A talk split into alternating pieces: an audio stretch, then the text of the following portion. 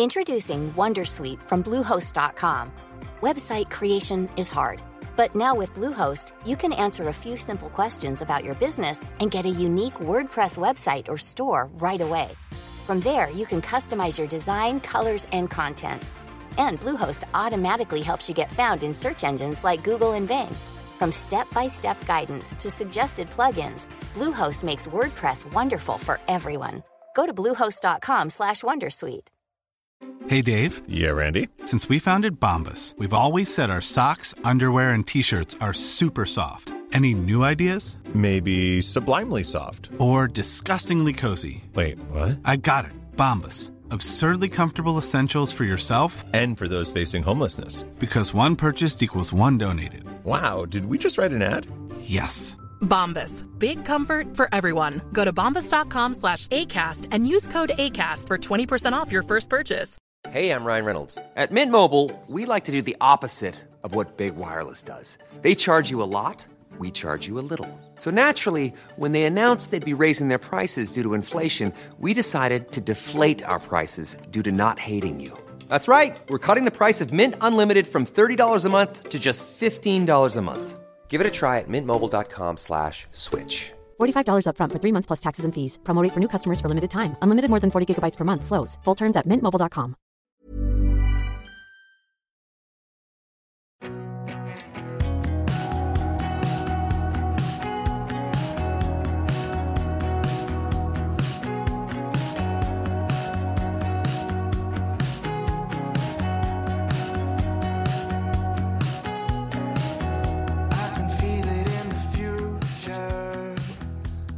Hello again, Evertonians. Welcome once more to the Toffee Web podcast. The new season is underway.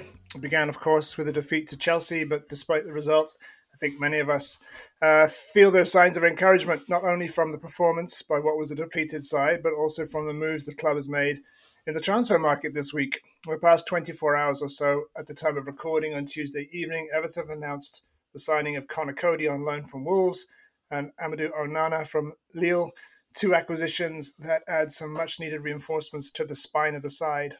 Paul and Andy are here with me again. And Adam McCulloch is back from international duty, so we have a four strong team to discuss it all. Adam, uh, it's been a while. How are you, mate? Yeah, good. Feels a bit like Salomon Rondon coming back from suspension, doesn't it, really? Come on, do it better than that, can't you? the big, the big, the big fanfare. Uh, yeah, that, nice to be back. Um, nice to uh, you know, nice to be watching a game and not worrying too much about the result, even though it was a negative one. Um, I think we spoke about uh, the the fact that Burnley Burnley were losing at the weekend, and it was it was a relief not to really be looking at that result. Although I was getting a bit of PTSD, um, thinking Leeds picked up a good three points. Um, but uh, but yeah, it was. Uh, yeah, not not nice to be back, and yeah, as you mentioned, really excited for uh, for some new signings, uh, something something good to talk about. But yeah, good to be back. And then you're about to jet off on your uh, on your much needed break, I suppose, after your Commonwealth Games exploits. Yep, out of the frying pan into the fire. Um, off to Italy tomorrow, um, which is very nice. I'm very, very looking, very much looking forward to it. The Commonwealth Games in the end was um, full on. I think we'll describe it as, but um, really enjoyable and actually, uh, you know, let's be honest, it's a privilege to work at somewhere like that. So, um, yeah, I've had a I've had a couple of lovely moments of sport this summer um, with the with the Open Golf, with the Commonwealth Games. Now we just kind of need Everton to come to the party to uh, to kind of make it uh, a nice trio heading into the autumn. Be nice, wouldn't it? And Paul's back mm. from his cricket travels and was back in time for, for the game on Saturday. How are you, Paul, mate? Yeah, fine, thanks. Yeah, um, yeah, nice little trip over to, to Netherlands, and then yeah, straight back for the game, and was just praying not to get some sort of flight delay. But yeah, I got there, got there well, well on, uh, nicely on time for the game, and yeah, it was uh, great to get back to the match. Great to see everybody. It always is. It feels like it's come around a lot quicker. Well, it has come around a lot quicker, hasn't it? Because the season's starting a bit sooner, but it certainly feels like it. You know, um, so yeah, it, it just feels like it's it's just come around so quick. So it's just good to see everybody again, and uh, yeah, good yeah, good laugh and uh, encouraging, wasn't it? As we as you said, Lyndon, encouraging performance. I thought. I thought um, very depleted. I thought we did pretty well. Um, few moments, wasn't there? Another day, another day we nick a draw. I think if just that that you know someone someone has a shot when they can or plays the right mm-hmm. pass when they have the chance. Yeah, there's a few, plenty of them little moments, wasn't there? Just just the wrong decision making at the wrong time, you know. Um, and yeah, just think maybe just just just that injury, the injury to Dominic, literally probably changed everything. Just having that up there would have made uh, a heck of a difference there. So yeah, no reason to be downbeat at all. And um, yeah, exciting to see some some signings come through the door. So uh, yeah, it's uh, yeah, it's you know, looking up rather than down, which is nice. nice after uh, after last season, isn't it? yeah, yeah, absolutely. I was going to say that about Calvert Lewin. I think, I mean, it, who knows how much it would have um, changed Chelsea's approach because um, I think maybe they were comfortable or they, they just I think we made them look fairly ordinary for long periods. They didn't really look all that threatening, but again, maybe that was the fact that you know they didn't have too much to worry about from from our from us uh, our attacking perspective. Um, but there was a, yeah a couple of moments where we whipped the ball in the box, and you just think if Dom's there, that's either testing the goalkeeper or you know or we score. Um, but yeah, I mean, on on the whole, I agree. You know, encouraging performance. Um, it just in terms of, and I think I made the point on Twitter that you could see there's an emerging style now. Um, where you know Lampard is it seems to be impressing on the team how he wants to play you know, it's a good kind of mixture of, of going long and, and, and sort of trying to play through the through the lines, which I think, you know, against a team of Chelsea's quality, I actually think we did fairly well um, in terms of get, getting the ball forward, um, keeping the possession a lot more um, than last season. Because last season the big bugbear was we just couldn't keep the ball, particularly under Benitez, um, and so that was really um, pleasing to see. Going on what Adam said, it's just it was just nice to have a game going on and a, and therefore a result without the pressure of last year.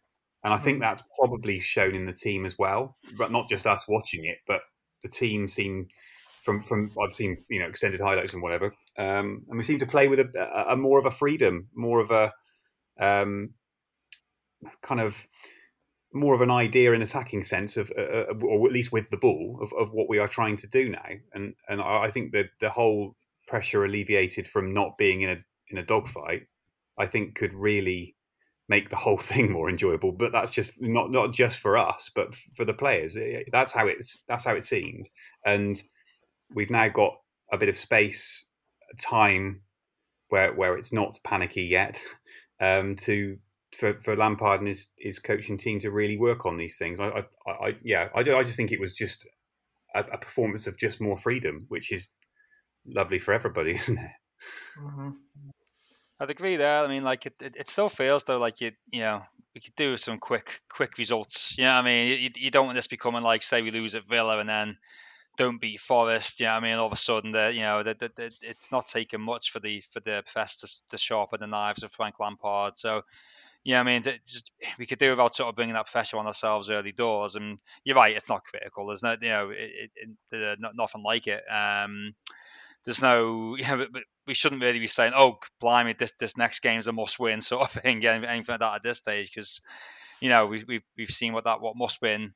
We know what must-win looks like from last season, you know, and that certainly isn't it on the second or third game of the season. But yeah, we want to get going, don't we? You know, I mean, like um, I think going into the Villa game, we've got a manager there at Villa who's probably under a bit of pressure now. I mean, they looked at their th- first two games of Bournemouth away and Everton at home, and probably think, oh, hmm, there's a couple of easy easy wins, perhaps. You know, I mean, and they've lost the first one, so um, yeah, you know, if we if we can get if we, if we can get points there, then, then fantastic. And then it, it makes Nottingham Forest look quite presentable at home. Lose at Villa, it makes Forest feel a bit awkward all of a sudden, doesn't it? You know what I mean? So um, yeah, big games coming up. I think in a way, uh, it'd be nice to sort of start the season about you know a few games in already having that pressure on the manager and everyone talking about in the press at least about the manager getting sacked and whatnot. You know what I mean? So. Uh, yeah, um, let's just hope we can yeah crack on a bit, you know, and get get the win next week, or um, certainly not lose next week anyway, and uh, so hopefully see some of the new signings better. Then that'd be that'd be great to see, wouldn't it? Mm,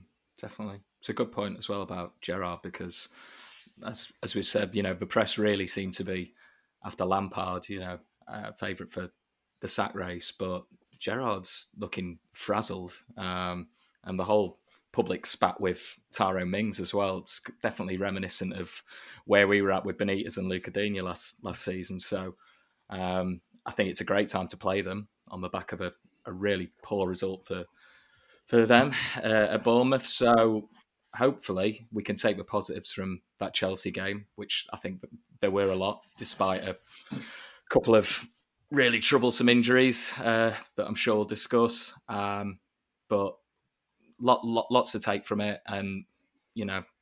Now Salomon's back up top. Um, I'm sure we can all breathe a bit easier. Uh, um, it would it would be great, wouldn't it, to have at least the the kind of the rumblings of a striker or a forward player coming in, if not before the weekend, then as soon as possible. Um, Nathan Broadhead's left now as well, so that's another another great white hope uh, down the drain. Um, well, there is there is a rumbling. I mean, I don't know how um, how reliable it is, but there was a, a report on Twitter that we're after Coventry City striker uh, Viktor Gyökeres. I don't know how you pronounce it. He's Swedish. Um, I don't know much about him, but he's 24 years old. Um, so again, who knows whether there's anything in that? But I think, you know, if it goes to the wire, it goes to the wire. There's I can't see. There's no way we're going, we're not going to sign a striker. But yes, to get one in sooner rather than later. Um, I mean, obviously, all joking aside, Rondon will provide something. He'll provide a focal point. I mean, he's shown. I mean, I couple of times when he played last season instead of Calvert Lewin, he actually looked, um, you know, some of his his sort of striking instincts are look to me to be slightly better than Calvert Lewin's. Obviously, what he what he lacks is pace, um, uh, and you know. He's, he's not he's not top quality, but to have something to have someone up there who can just hold the ball up, I think would make a big difference. Um, but in terms of the next the next couple of results, I mean, no one wants to lose three games on the bounce, um, and I'd be very surprised if we did. Actually, um, I think, as you say, there's there's there was a there's a freedom about the way that we played and the pressure. You know, the, the bar is low. I think the, the expectations are low. We're all coming into this thinking that if we escape relegation, then that's that's step one. Um, and so, from that perspective, um, I'm hoping there won't be um, you know too many panic stations if the results don't come. Um, but I think that um, just in general, most of the the fear about the way we play has has has had so much to do with our weaknesses at the back and that kind of void in midfield. Um, you know, having one signing in into the midfield and you know two very good central defensive signings in Conor Coady and James Tarkowski, which immediately improves us, if only for the fact that we have reliability back there now you know, because poor Yerry Mina once again. I mean, it's it's it would be funny if it wasn't so tragic. Really, it's amazing how you can almost you know you can almost have a, uh, a sweep over what minute he's going to get injured in. Um, and I just yeah, you just don't know whether you want to whether to laugh or cry. Um, but but certainly. Um, having those players in, I think just just will inject more confidence and that freedom and that uh, you know that that pressure will ease the more you feel like there are there are options there where before we didn't. I mean, where if your option is to bring in you know an Andre Gomes and have him playing in front of your back four, which I think, as we've discussed many times on this podcast, is really you know not the best uh, not the best scenario by any stretch of the imagination. Then, as I say, I think things are going to be immediately better.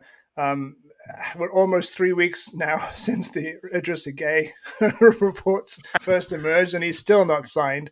Uh, I, it seems like that's still one that's still going to get over the line. Um, something about uh, he's still negotiating severance pay or something with PSG.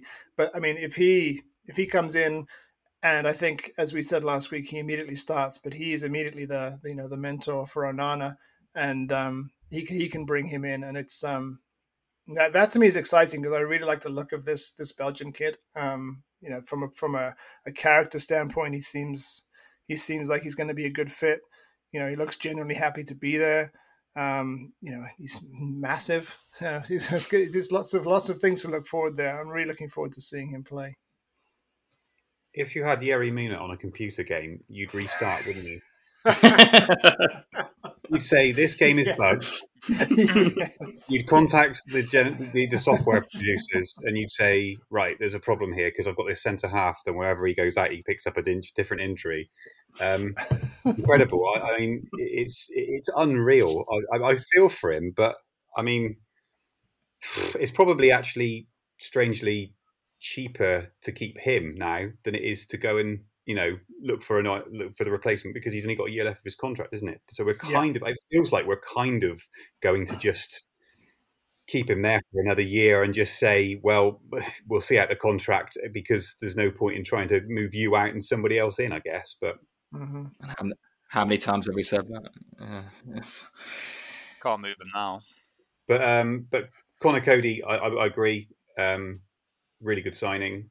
Um, and I think he he is someone who is a specialist who can play in a back three. And I think that's it does take a bit of understanding that that role rather than being in a back. I, I think he can play in a back four, but I think he's played in a back three an awful lot at Wolves, and yes. and, and, and, it, and, it is you know a, a slightly nuanced position playing in a back three. And I think he yeah, I think he'll be a great signing. Um, but um, poor old Yerry. I mean, um, yeah, it's um, it's just not going to happen, is it? We're going to see him at, just before the World Cup, and then he'll play one game, and then he'll get fit over the World Cup, and we'll say, right then, you know, all downhill, and then something else will happen. But I, I, I like the signing of Coady. I, I, really do like the signing of Coady. I think that's going to mm-hmm. be a, mm-hmm. a very well, and also the fact that it's a loan with an option to buy. At his age, we may well be in a different position next year where we think, mm, okay, maybe we can go and find someone else for however many millions it is. But um, but no, I think that's a great bit of business. And actually, dare I say it, having having what we've said, have, you know, having said what we've said before about the way that Everton's been run over the last five years and whatever else, um, can, can we can we can we whisper that this has been a sensible window? Hmm. Yes, yeah, we can. Three weeks to go. yeah,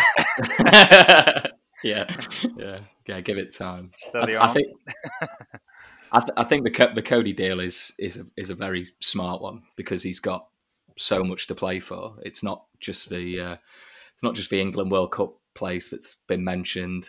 Partly his reason for going, and obviously Wolves switching to um, to a flat back four in that new system they're playing. But he's, he's yeah he's, he's got his club career to play for. He will either perform well and we buy him, or he has to perform well, otherwise Wolves won't want him back, and he'll be looking for another move. So, giving him this kind of trial period works great. Whereas if you look at past transfers in that position, someone like a Ashley Williams, who was a you know a focal point of his club at the back, and we spent around that money on him, and it you know didn't turn out to be. Uh, the best piece of business, did it? So this this gives us a chance to look at him, and as you as you say, Andy, he's a he's a specialist in that position, and he's he's he seems like a really good character. I know he's got his allegiances, um, but everything he said in his uh, interviews and everything I've seen from him in the past, in the way he communicates to other players, is really promising.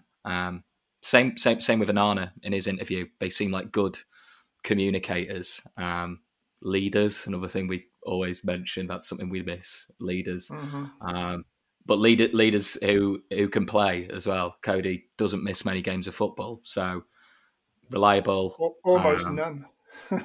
yeah, yeah, almost none, and and and and genuinely wants to play. He's, he was a part of the furniture at Wolves and could quite easily have mm. stayed there. And I'm sure he would have got games, but he wants to challenge himself and wants to play football. So I think it's a great piece of business, and I think if we can um, get get into that system, get comfortable with that back three system with Tarkowski, with Coady, with someone else either side. I know we've we've just kind of lost two of the ideal candidates for that role, sadly. Mm-hmm. Um, but if we can if we can get comfortable with that and have a focal point in the middle, whether it's Rondon for now or Calvert Lewin in the future, someone else uh, potentially, um, we'll, we'll we'll we'll create chances. We'll, we'll we'll get balls in the box because he's he's great at spraying the ball out wide to attacking attacking wingbacks, which again was another thing from Saturday that we saw with Patterson and Mykolenko. So, yeah, promising, promising business. Yeah, having a back three specialist is, is actually important from our perspective because our, as a team we've struggled with that formation. I mean, you know, a number of managers have tried it. um, just purely through the need. Lampard is is is you know really persisting with it now because we haven't really had a holding midfielder to to protect the you know protect the back four or the back five or, or whatever it is to protect the defense. Um, but you know, I, I was going to make a, a, comment about the people getting hung up about you know Tarkowski's age, Coady's age. I mean, they're 29 central defenders. This is when they're coming into their prime. You know, this is this outfield players tend to peak 28, 29. Central defenders, you know, they can they can hit their their peak 31, 32. Um, and if you're thinking, you know, next season um, and if we do elect to keep him and sign him on a permanent deal for whatever it was, the rumored, what is it, 12 million. Um, if you could ship out Michael Keane for the same amount or slightly more, I mean, you they're both the same age. I would trade out, you know, a, a, a less um, a less reliable, less um, less dominant centre half in Michael Keane and keep Conor Coady and, and, have it more or less be a wash in terms of you know transfer fees, transfer outlays. I think that would be um, you know the way to go. I think you've got players like for we, we like or not, we need players for now, don't we? We need players who are, you know, yes, yes, yes. We want we want like we just signed a good young up and coming player. It's important we've got an eye on that as well. But we need players who are, you know, are going to be reliable, available to play now, that are going to make that. You know, look look at the defenders we got now. Look at that. You know, solid amount of solid, dependable players we got across the back there. That's not a defense that's gonna that's gonna be in the bottom three. You know what I mean? Mm-hmm. Uh, uh, this season, I'm certain of that. Um, so yeah, and if, if, all we've been saying for so long, uh, well, all summer is you know, we're very, very happy finishing between what, what were our predictions the other week, 12, 13th, and 14th. We're very, very happy with that. so, like, I mean, and yeah, certainly, if, uh, you'd, you'd, say this defense will will get us there, and maybe and, and some, you know. So, um, yeah, no, no problem at all for me with the age. I think it's actually good. We need, yeah, we need players who are, you know, experienced, know the Premier League, know what they're doing. Uh, I was hugely impressed with James Tarkowski at the weekend. Hugely impressed. Yeah. I think he's the best centre back we've had since Phil Jagielka. Um, Conor Coady, struck me at all. I don't know. I, I, I, don't watch. Obviously, don't watch Wolves enough of a lot, but struck me. I'm, I'm assuming he's normally the centre of their back three at Wolves. I, I just, but just, I'm guessing as much just by the sort of leadership that he shows. So uh, whether he can play either side, I, I, I think somebody will be leaving there uh, in in these next few weeks whether that be Michael Keane, whether that be Mason Holgate, because we've got. Um, I was really impressed with the left back there, um, Vinagre, is it the uh, the, the left Vinagre, back? yeah. Mm-hmm. I thought he looked a really good player, and I'd be I'd be, have, I'd be playing him most of the time because he's got he's, he's a very good attacking player. Mykolenko can slip him pretty well, I think, a left side centre back. Coleman can slip him pretty well, a right side centre back. So even with them two injuries, we're pretty stocked up. I think, you know, I mean, if we could probably still afford to lose.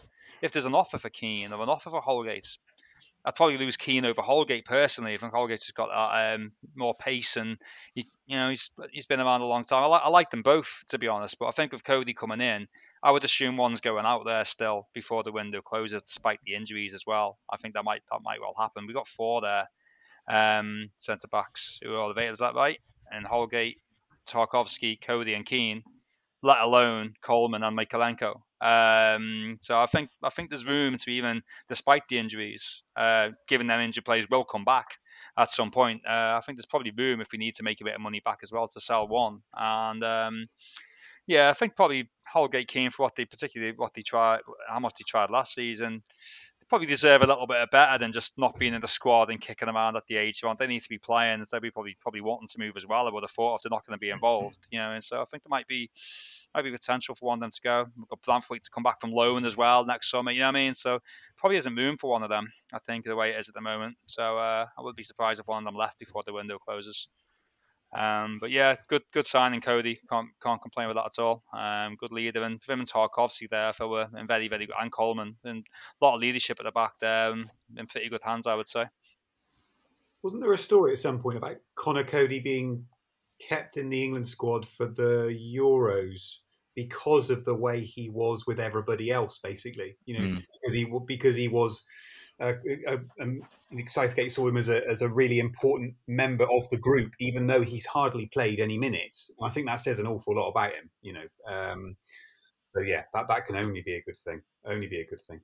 Yeah, Yeah. I've always said I've always said with Coady, the I've always wondered why, why is he in the England squad? 'Cause he never plays. You know, what I mean, like uh, for England, like you, you might as well give an opportunity to a young up and coming player. But yeah, as you say, Andy, that's um, yeah. If it is just you know purely because of that, it could because of how the report he has of everybody else, and yeah, it, if he sees that as much of a contribution, then he feels well. I can if if I do have an injury crisis, I can, I can depend on Conor. Then that's probably why I suppose. Um, so yeah, I guess that's probably the long and short of it.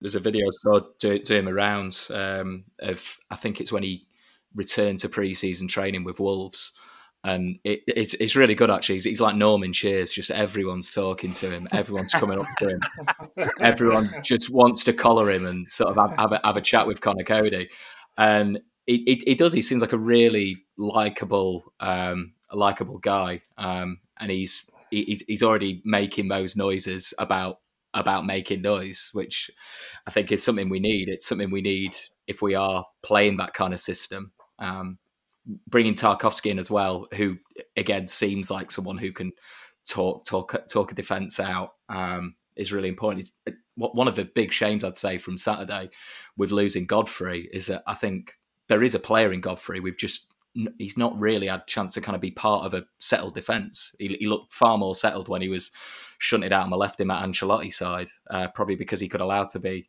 a bit more cavalier and buccaneering down that side and do what he does with his strength and pace.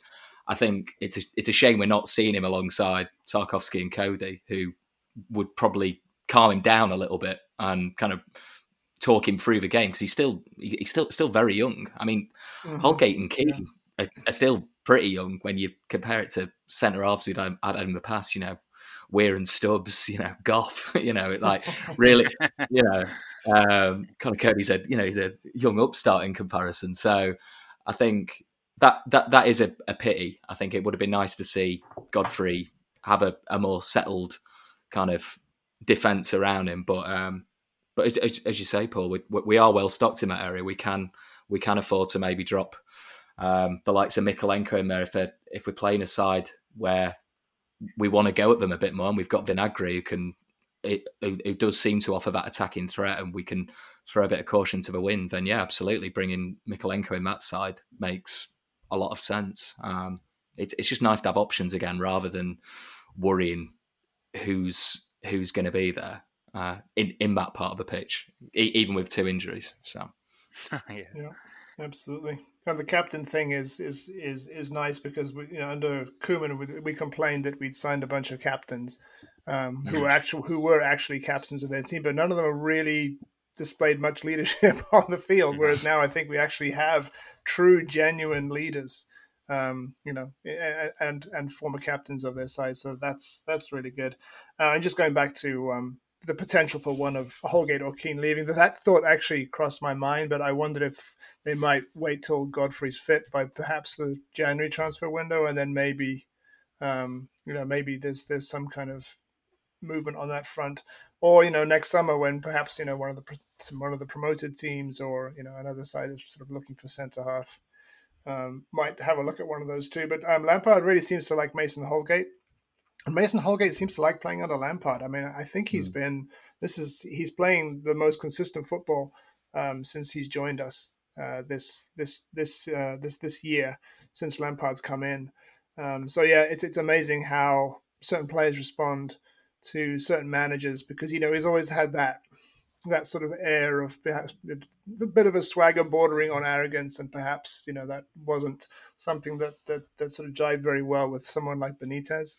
Um, but maybe Lampard has a, a, better sort of handle on that. So um, yeah it's it's very encouraging from the defensive point of view um, obviously if we get Garner across the line then it's very encouraging from the midfield point of view and then as as we've said we just need we just need a striker I mean, I would really like to see us sign a centre forward and another forward, or a Richarlison replacement, and um, you know a third striker, a third actual centre forward.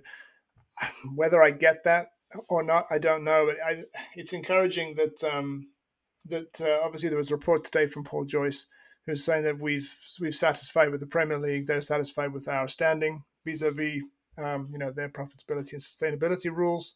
So you know, and the fact that we're getting some of these commercial deals across the line now, um, you know, sleeve sponsors and and and you know, renewing the Davanti Tower um, tires uh, partnership. You know, maybe there is a bit more bit more cash to sort of you know spread around before the before the deadline. It'd certainly be nice to see you know a couple of forward players come in. The guy from Coventry it sounds like he would be the project, if you see what I mean. Yes, he, he feels like if you're going to pick a striker who's scored 17 goals in the championship, that maybe that wouldn't be your your um, your, your major card in that mm-hmm. department. Mm. Um, he, he screams me to me as like a you know a, a backup or even a backup to Rondon potentially. Um, but but I, I, for for me we we would I mean with with Dominic, Dominic's injury I'm not quite sure with his fitness in general I don't know whether they might think well if we you know who who knows what we've got to spend but are we going to get a proper striker, you know, a, a, proper established number nine somewhere else, but whether it be in a foreign league, um, because it feels like that's what we might need this this this year with with, with Dominic's fitness being so up well so up in the air. I mean, he hasn't been fit for what a year practically, yeah. Yeah, yeah almost 18 yeah. months, isn't it? Oh, well, no, no, it is a year because he played the first three games last season, didn't he? So Yeah, with a broken toe or whatever toe yeah. issue he had. So he may not have, he may not have been fully fit for, for 18 months. And No, yeah. Um, I don't know whether we can always think, oh, well, Calvert Lewin will be back in X amount of weeks, but it's a bit like saying Yerry Mina's going to be back in four weeks. You, you, you, just don't you don't know, and it is the missing piece of the jigsaw. So if they, uh, I, I hope they with all respect to Calvert Lewin, I hope if we've got a chance to go big, we go big on in that department. Yeah, well, you have to look at the evidence, don't you? And the evidence is that Calvert Lewin will not be fit. And you know, the longer it goes on, the more it's a it's a it's a hope he can be fit, and we have to make contingencies. So if we get someone like I know Broja in on loan, and we sign someone like Emmanuel Dennis, then I think. But if if that happens, I think then we can look back, and this would be um, fantastic piece of business, pieces pieces of business in, in in aggregate by the club, and certainly evidence that lessons are being learned. And whether it's by whether it's because it's you know enforced in austerity, we've had to do it. Um, I don't really care how the decision was made or how the realization was come to, but the fact that we're now um, really doing pragmatic, um, you know, solid business, uh, it's put us on a really, really good footing. I think. Mm. I think a lot of that obviously depend on who who we can move out um, because those bigger players, but we might be after say saying a, a Dennis um, are going to want bigger wages, and we've got the likes of Gomes still on big money. We've got the likes of Allan, who. Even, even if we don't bring in Idrissa Gueye, he doesn't necessarily fit into uh, either the way we're going to play or certainly um, into the first 11 if you're bringing in the likes of Onana. Um, and we've already got Doucouré, um, Iwobi playing well as well in the middle. Um, there's it's suddenly a, a, crowded area, so if we can move move on those those kinds of fringe players who are on big money, then yeah, I think that, that there probably is a possibility to do something. But yeah, if not, if if if one of those is still hanging around, then yeah, we might be reliant on on loans or, as you say, Andy, kind of buying buying promise rather than kind of something for the now. Um, we'll just have to see, won't we? Yeah, I still think I think Broja will happen. Um, just it just seems like it's not doesn't seem to be going away that story, and it doesn't seem like from West Ham were in for them went and then decided to turn their attentions elsewhere. I don't know. It doesn't seem like there's that there's like a ton of clubs in for them, and particularly with Dominic's injury. Um, for one thing, you might have thought you might have thought with getting Bro- in would have been, well, will he play? Because we play a one up top, and that would be Dominic. But a, he's certainly going to get a, a, run of games at least. You know what I mean? Up until arguably close enough to the World Cup, really. You know what I mean? So there's a, there's a fair chunk of, a chunk of games coming up, which Dominic won't be available for. So yeah, I could I could see that one getting over the line, whether that's just a loan or you know staggered payment like we've done with some of the other ones or something like that. I don't know. I could I could see that happening, Broja. Um, it seemed like you know it's, it's someone who knows the Premier League, looks a handy player, and he's certainly you know good good competition for Dominic. And if it is right and that Dominic's not going to be available or like his, his injury record is going to continue to be patchy, then um, it seems like a pretty good you know replacement, whether that be on loan or whether that you know be a be a, a permanent thing. So it seems like someone who can who can challenge in a couple of different ways. So someone him or someone like that would uh, would certainly is, is, certainly what we need. I think, and um, yeah, I think that'll happen somehow. Just because, just purely because it won't go away.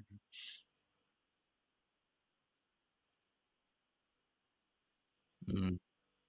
Yeah.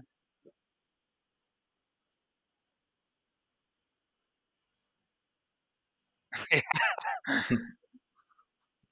yeah and you got like a well, they just they, they, just let go one on loan and then one permanent. Werner's gone permanently, hasn't he? And they've loaned, loaned back Lukaku. Yeah, I mean, just, very, very expensive strikers to be able to sort of just let go there. So I don't think you know Chelsea will just happily blow over the odds on another one. I'm sure before the window shuts if they need to. I would be surprised if Chelsea they got that financial power somehow because it, it, it disinfuriates me that they that they can just go and spend all this money because it wasn't that long ago they were like, oh, all the all, you know they had all the assets are frozen, they couldn't spend any money, they couldn't even afford to stay overnight at hotels and all that because of all the uh, sanctions that come in, and then it's just something mm-hmm. I just don't mm-hmm. like about it. Where all of a sudden they get new new owners, and all of a sudden they got they got a 50 million quid left left back, and they can get by a 60 million quid backup left back, and we're having to sort of scramble around of all these like you know, I mean, it just doesn't sit right with me all that, but um yeah, I'm sure that yeah, Chelsea Chelsea will go and sign a player if they need to, no doubt. And do, do they think Chelsea probably don't I don't I doubt that they think Broja is good enough to take you know to challenge in the Champions League and challenge at the top of the league. He's a good player for someone like us, probably. Is he a yeah. good player for, yeah, for a team that really wants to challenge at the top? Maybe one day, probably not now. You know what I mean? So I think it's something they need. You know that they they, they probably shooting a bit higher than that with Broja. But yeah, I suppose if it gets a sort of sort of deadline that they haven't got that person over the line, then yeah, that could be what's holding it maybe the thing up. They were like, well, we're not, we can't get rid of him until we get somebody else in ourselves. So, um, see how that goes. But yeah, just got a feeling that one will happen. Um, you mentioned Soylent and their captains before, and I just uh, mm-hmm. just uh, yeah, someone went off of my head. What did you think? Uh, did did, did uh, Jordan Pickford's pretty dreadful performance, let's be fair, on, on Saturday. You think that had anything to do with having the captain's armband, or do we just put that down to one of them Jordan games, which happens every so often, and hopefully it gets better. And, and who should be who would be the captain on the pitch? Obviously, Coleman's normally the captain. You don't expect he's going to be starting loads of mm. games. He's injured anyway. Should Jordan be retaining that armband? I mean, Yerry Mina has been captain once or twice. Obviously, he won't be captain either. Can you give it to a Coady or give it to a Tarkov? I'd probably not give it to Coady. He's only on loan. But can you give it to a Tarkowski that soon? Who would be the captains? A bit, a bit of a dilemma because I'm, uh, I, I don't know if Jordan needs that responsibility. Um, not on Saturday's uh, not on Saturday's um, performance anyway. He's yeah he's been actually he's been a, a, little suspect throughout preseason as well, um, mm. Jordan Pickford, which is a shame because he's been you know for the best part of eighteen months so consistent now. I personally I'd give it to Tarkowski. You know, I mean, if Straight if off. Seamus is if Seamus, yeah, I mean, you know, Seamus will can keep the club captain. Um, and given that it's you know it's I would think that Nathan Patterson Patterson is going to be the first choice now on that right side. Um, who knows whether Seamus is going to come into the into a back three as as you were mentioning earlier. Um, but if if the, if the case is that Coleman's going to be playing less, then I would give it to to Tarkowski. You know, on that on the basis that, as you say, Coady's here on loan. Um, but it, it's nice that it's almost, you know, it's almost academic, really. Uh, which of those players actually has the mm. armband.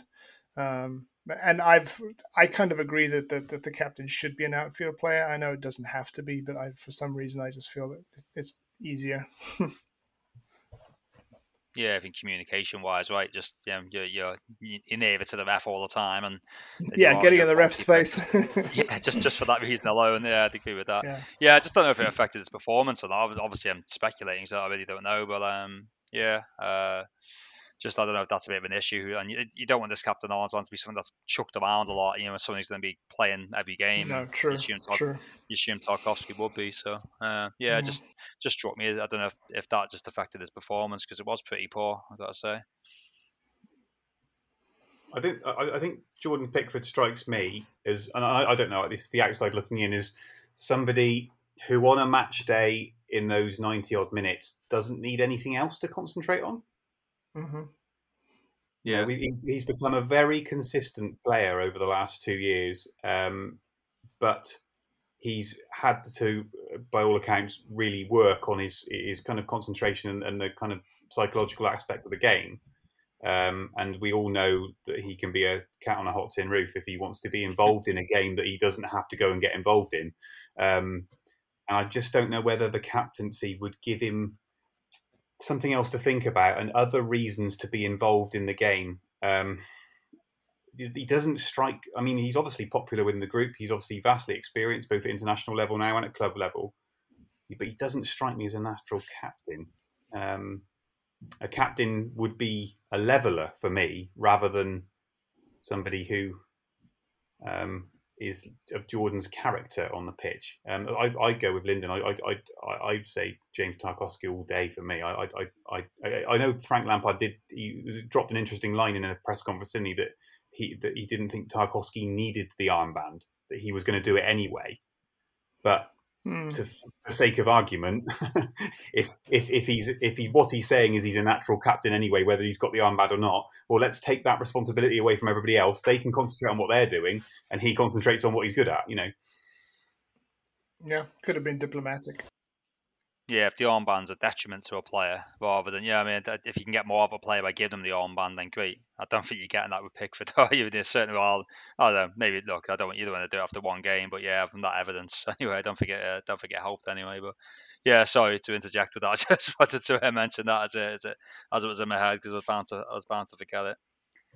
Yeah, no, there could be something to it. Could be something to it. You know, it's. Uh, I think Andy, Andy, you, you pretty much nailed it. That you know, giving him uh, just as little to focus on as possible um, is probably the right way to go.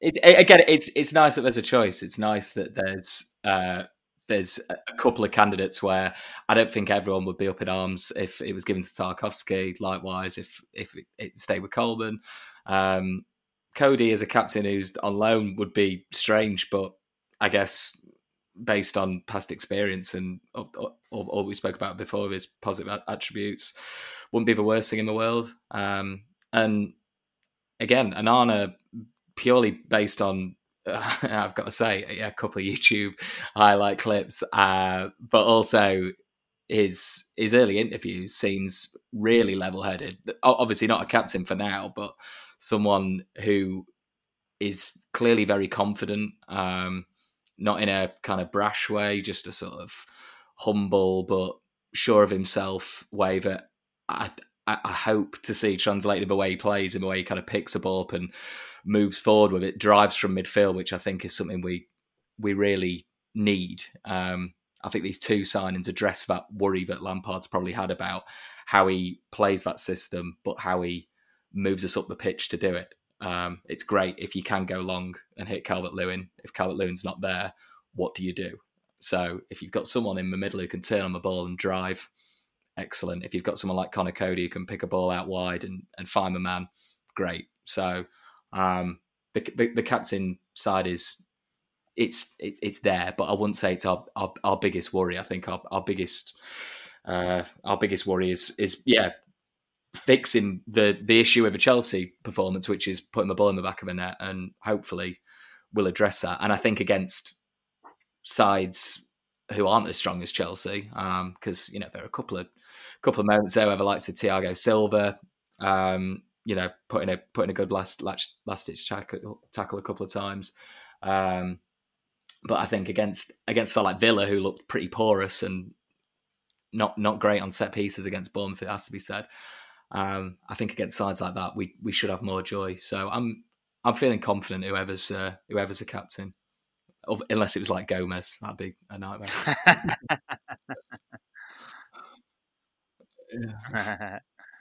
I think what we, what we've all been saying about these reliable souls that are coming in and what that means and, and, how that leaves us kind of feeling a little bit more comfortable, a little bit more you know relaxed about the whole thing. It's also exciting for what those reliable steady heads do for the the players in the squad that are the opposite. So I was delighted to see Patterson start on on Saturday and play well.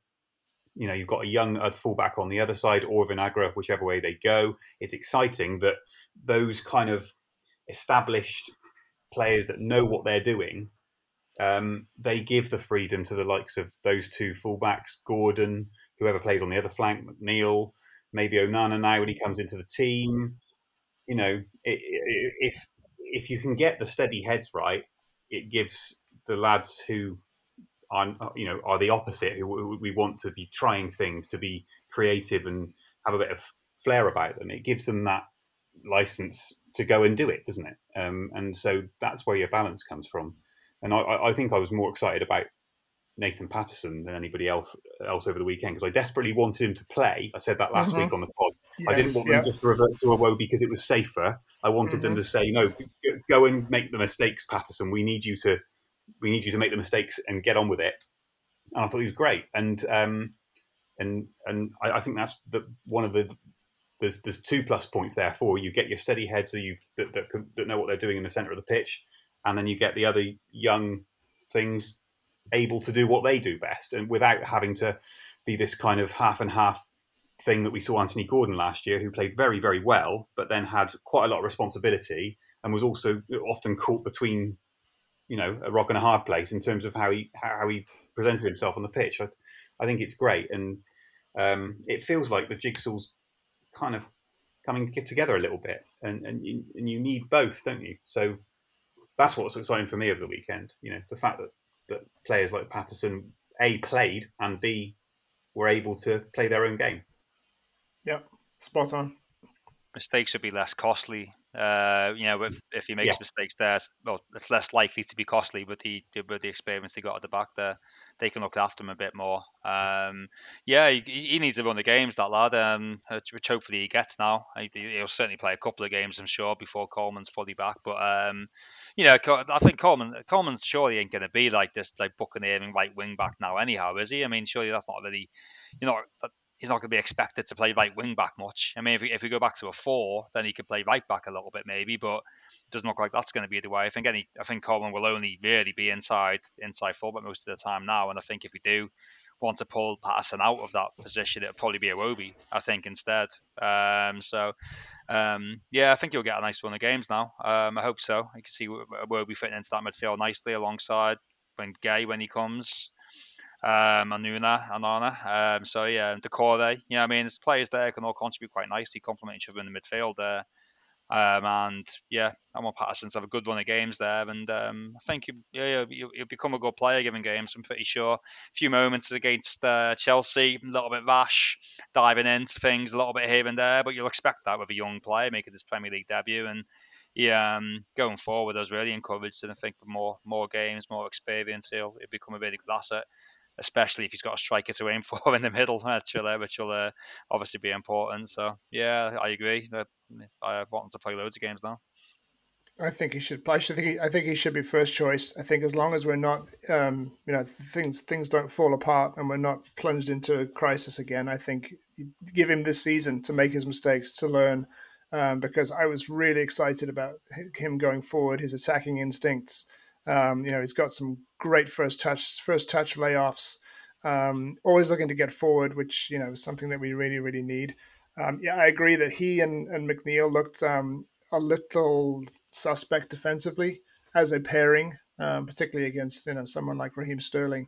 But that will come. Will come with experience. You know, he's as you say, he's a really young lad. But um, I was hugely encouraged by what I saw um, you know, it's it's just it's what you want. You you if you you pay that much money for a promising young fullback, um, you want him to play and you know and learn on the job. And and as I say, with with expectations lower this season, again, as as long as we're not uh, really in the mire, just let him play.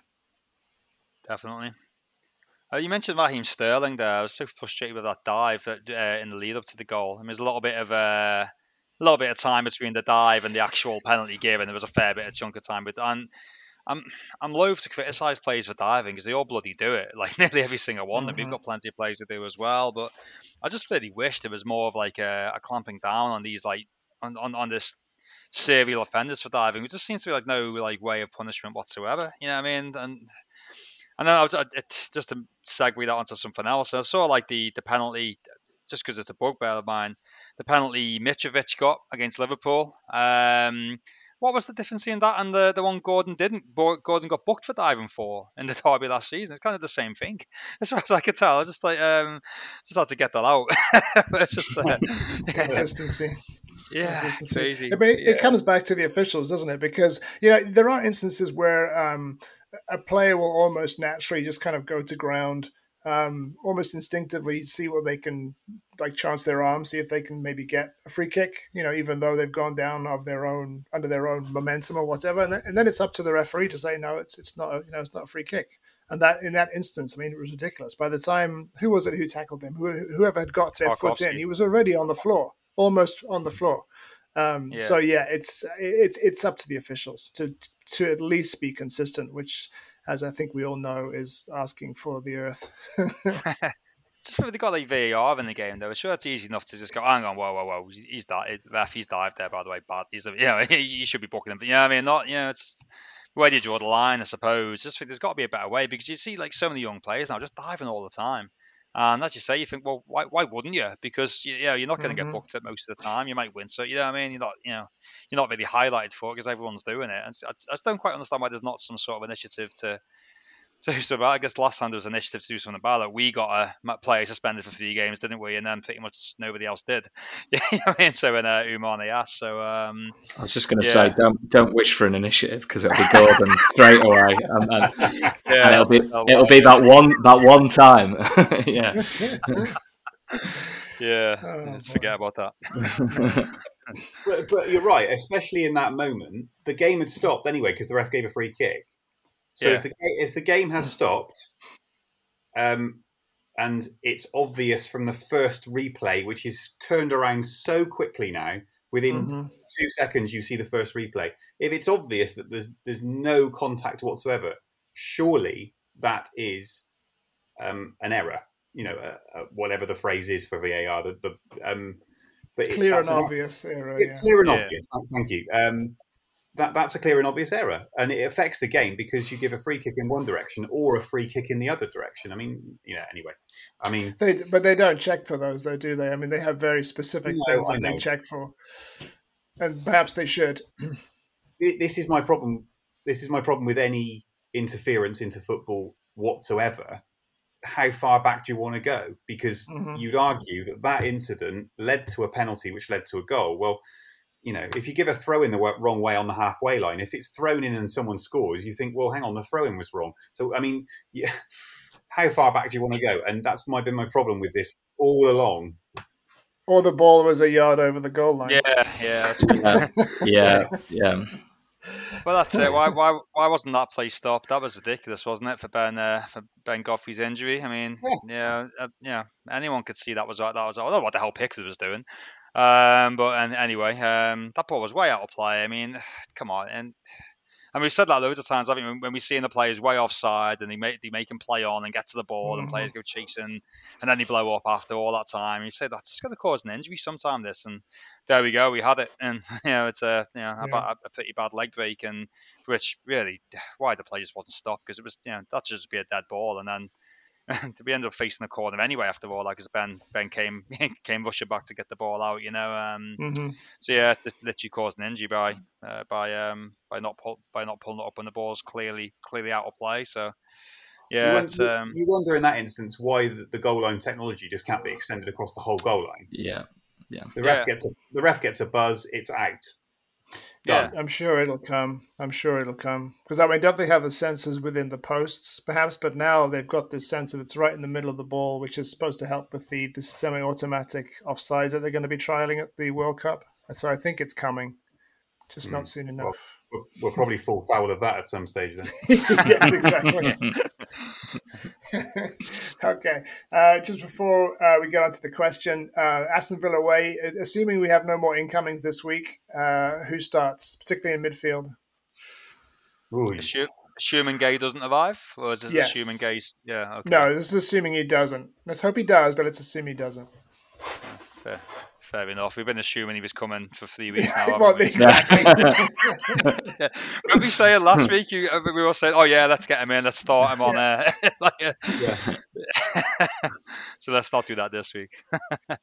Oh, I suppose this all centres around whether you start Onana, doesn't it?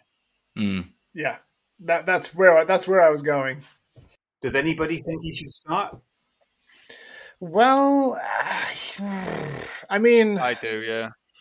I yes, I think I think I, I mean, I would start him, you know, just because it is such a void in there. I mean, I was looking at the, you know, the, the, the prospects of before the Chelsea game and thinking, who on earth is going to play in there? I, honestly, I thought Iwobi was excellent, but I want Iwobi further forward. I want Iwobi mm-hmm. pulling strings in, the, in a, up front. I don't want in the in the final third. I don't want him having to rely on his defensive responsibilities. Um, and so I would, yeah, I would, I would put uh, Onana in, and um, you know, but but I suspect that we'll at least see him off the bench. The thing is, we're saying Iwobi further forward is where. Yeah. Because he's not behind the wide. behind the forward, behind the striker or strikers, or yeah, I don't think I think he's wasted out wide. I think based on that performance, um, and he just really is maturing into you know a proper creative, you know, playmaker now. This is the issue with five at the back, though, isn't it? Because you lose yeah. that extra kind of number mm-hmm. ten role in the middle, unless unless it's a false nine, the falsest yeah. false nine. Um, but yeah, I, I, I agree that Iwobi doesn't necessarily deserve to drop out, but in terms of the system we play away from home, um, I mean, Onana, if he if he can sort of live up to the uh, potential that he's shown, and obviously his stature in the middle, he just looks, you know, he looks frightening. I don't know if you've seen the footage of him walking into the gym with Tom Davies, but it's it's a real, a real kind of yeah, passing of a baton moment. It's uh, yeah, um, he, he he would. I, I wouldn't want to play against him. Um, you know, I mean, I wouldn't want to play against Andre Gomes. That's not by the by. But I think I think if if he can sort of settle in in this next couple of days, I think it, it, it would be great to see him start. Um, but I'd also understand if he came off a bench. I think if you are going to play Iwobi, yeah, do, do, you end up shutting him out wide? Which we, we know from experience, it's not his best position, but you don't necessarily want to drop him. Um, nice decisions to have. Um, I think if anyone drops out of that kind of front three to make room for Rondon. Probably McNeil. Um, I think I think Gordon probably starts, and yeah, even that's tricky. Even that's tricky, and that's if that's if Rondon plays as well. Um, you, would think so away from home because uh, it, it, it was something we really missed in that mm-hmm. Chelsea game. But it's yeah, there's there's options there does does does Doucouré drop out for the likes of Onana, and you stick with someone like Iwobi? Um, does Mbamin play? No, he doesn't. Um, I'd probably play him. Um, yeah, you probably play him with Doucouré, and I guess you make you, you, make a decision on yeah, Matt, and they might be great. Didn't really pull up any trees. I didn't think on um on Saturday. Maybe you give McNeil another go, and you you play um you give Iwobi, you know, you know what you're going to get from Iwobi. Um, yeah, I don't. It's, it's, it's funny we got options all of a sudden, isn't it? Um, yep, yeah, nice ones. Yeah, but mm. but I'd, yeah, I'd, I'd, be having them in there definitely. Uh, Onana, um, probably alongside Doucouré.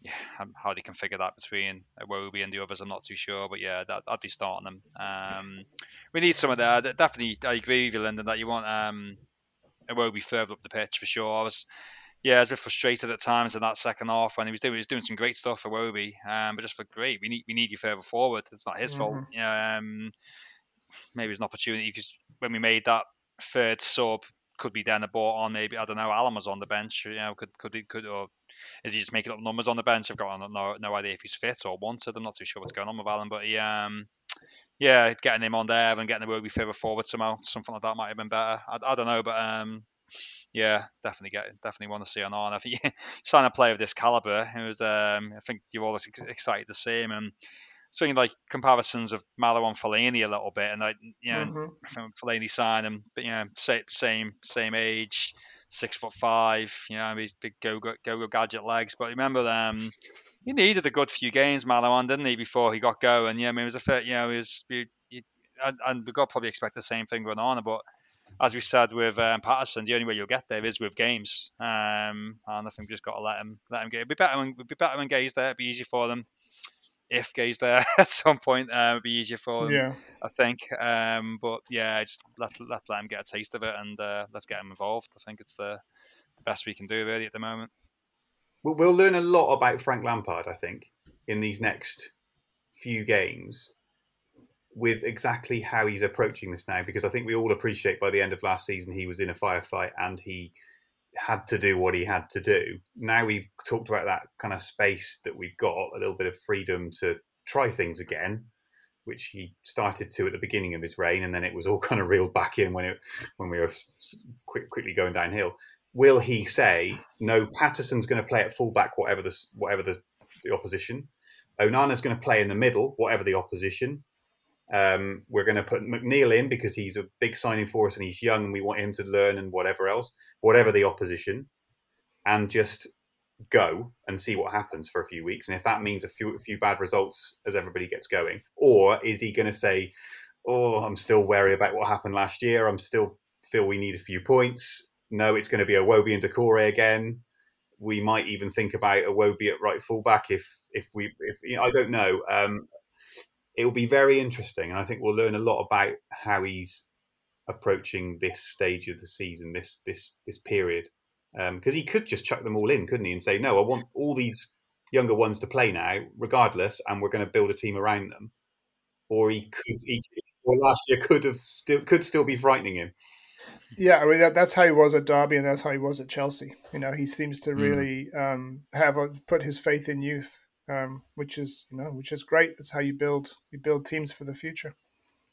But then he's also just signed two 29 year old centre backs and a potentially a 32 year old central midfielder in Gueye as well. So it's a nice balance um, mm-hmm. if you can if you can if you can kind of make that work. I guess the other thing as well, if we're watching him kind of make his stamp, we we could see more of that because of the amount of subs. We're talking about all these different options, but bringing on the likes of Iwobi with 20 minutes to go in a game that's either level or a game that we're chasing um, is a much better option to have than what we saw last year, where we were, you know, really getting blood from a stone from some players. You know, really mm-hmm. having to mm-hmm. force them, force them through the mill. So I think, um, I think, I think having those options, and maybe that's part of the reasoning behind, um, you know, strengthening that central midfield area to this extent, which we knew we all needed, but even I'm quite surprised that this much of a budget is going into that area when you know the four positions are where we're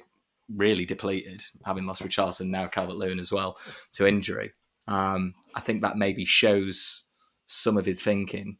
Maybe his experience as a central midfielder himself, but he's he's thinking if I can if I can get legs in there and switch it around with those subs, that could that could you know serve us well in the future. Um, so yeah, it's exciting to have options, isn't it?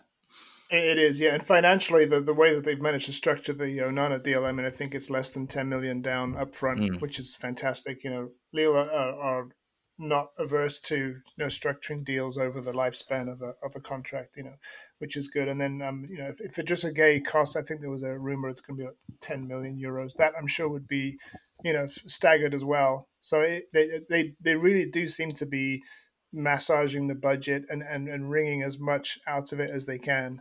Um, so yeah, it's going to be interesting to see how much is left for, as you say, some pretty key positions that we still, at least one that we need to we need to fill. All right, so move on to the the question, which this week, in the vein of our two uh, new central defensive signings, is who is your favorite centre back of all time. I assume we're we're talking Everton. uh, my, mine might be a little bit. I don't know. I don't think anybody else will have this one. That's the kind of feeling I get. This is and this one's summed up by how old I was when he came into the team, the kind of magic around that time, um, the fact that he was homegrown, the fact he took penalties, which I thought was unbelievable for a centre half. Um, my favourite centre half is David Unsworth.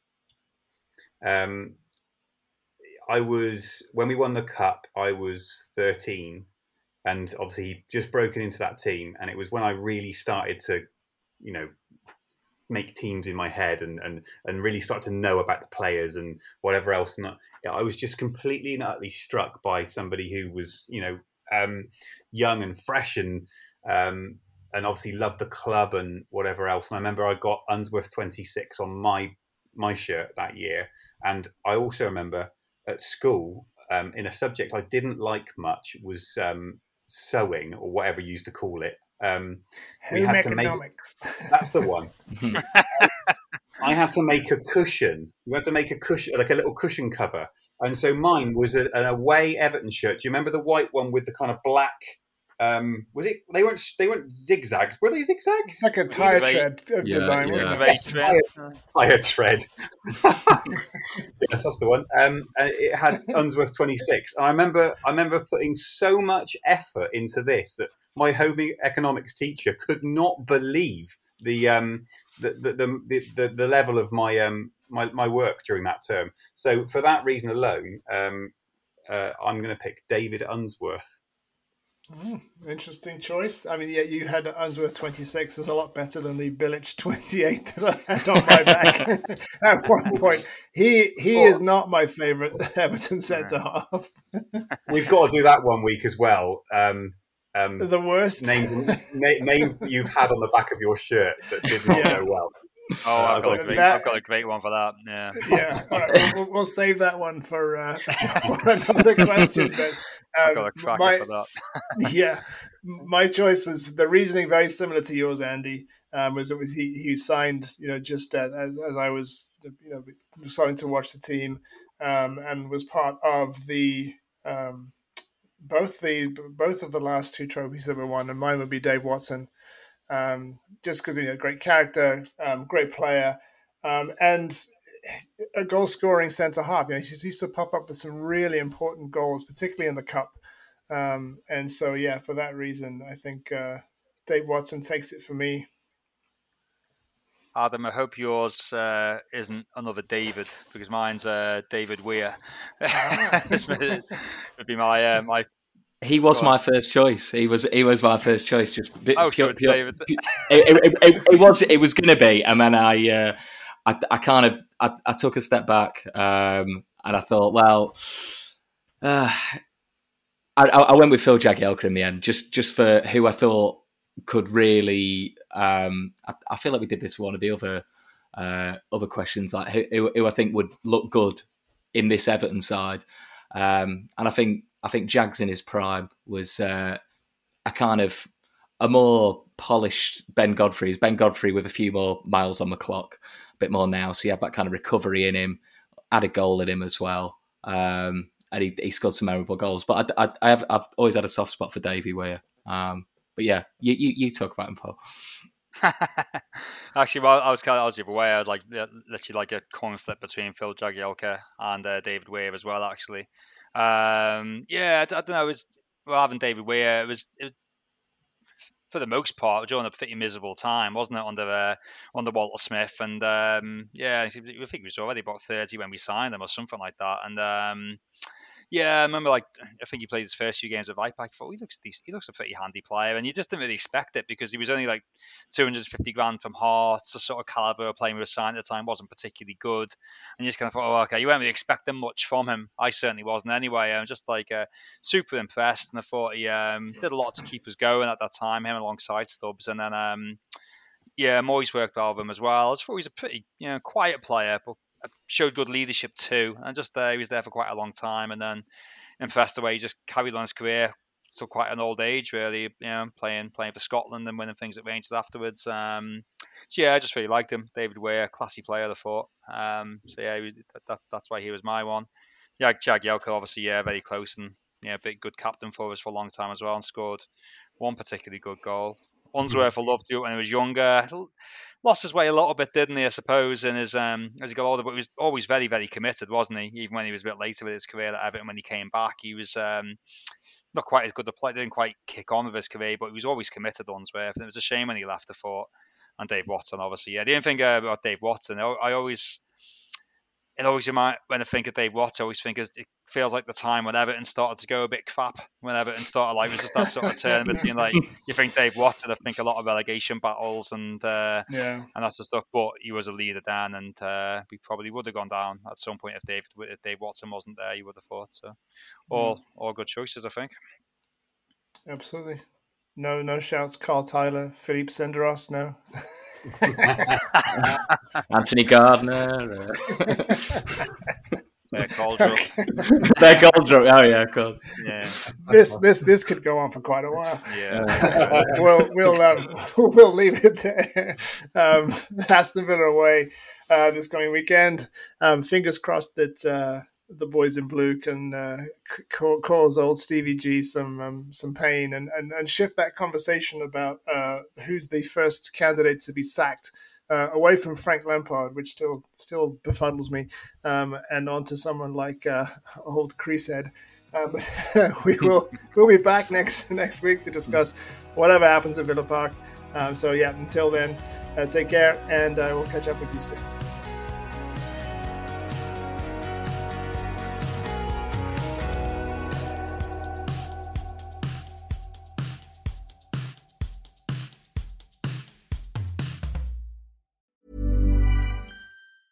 Hi, my name is Danny Pellegrino from Everything Iconic, and I'm excited to talk to you about Club Med. Club Med operates beach and mountain resorts and is the best all inclusive getaway for families. They have Club Med Punta Cana, their flagship family resort, and many other options in Mexico, the Caribbean, and around the world. Club Med are the pioneers of the all inclusive concept, which is the best way to vacation. Great for families, groups, or even solo travelers looking for land and water sports, delicious food, and a place to make unforgettable memories. Visit clubmed.us, call 1 800 Club Med, or your travel advisor.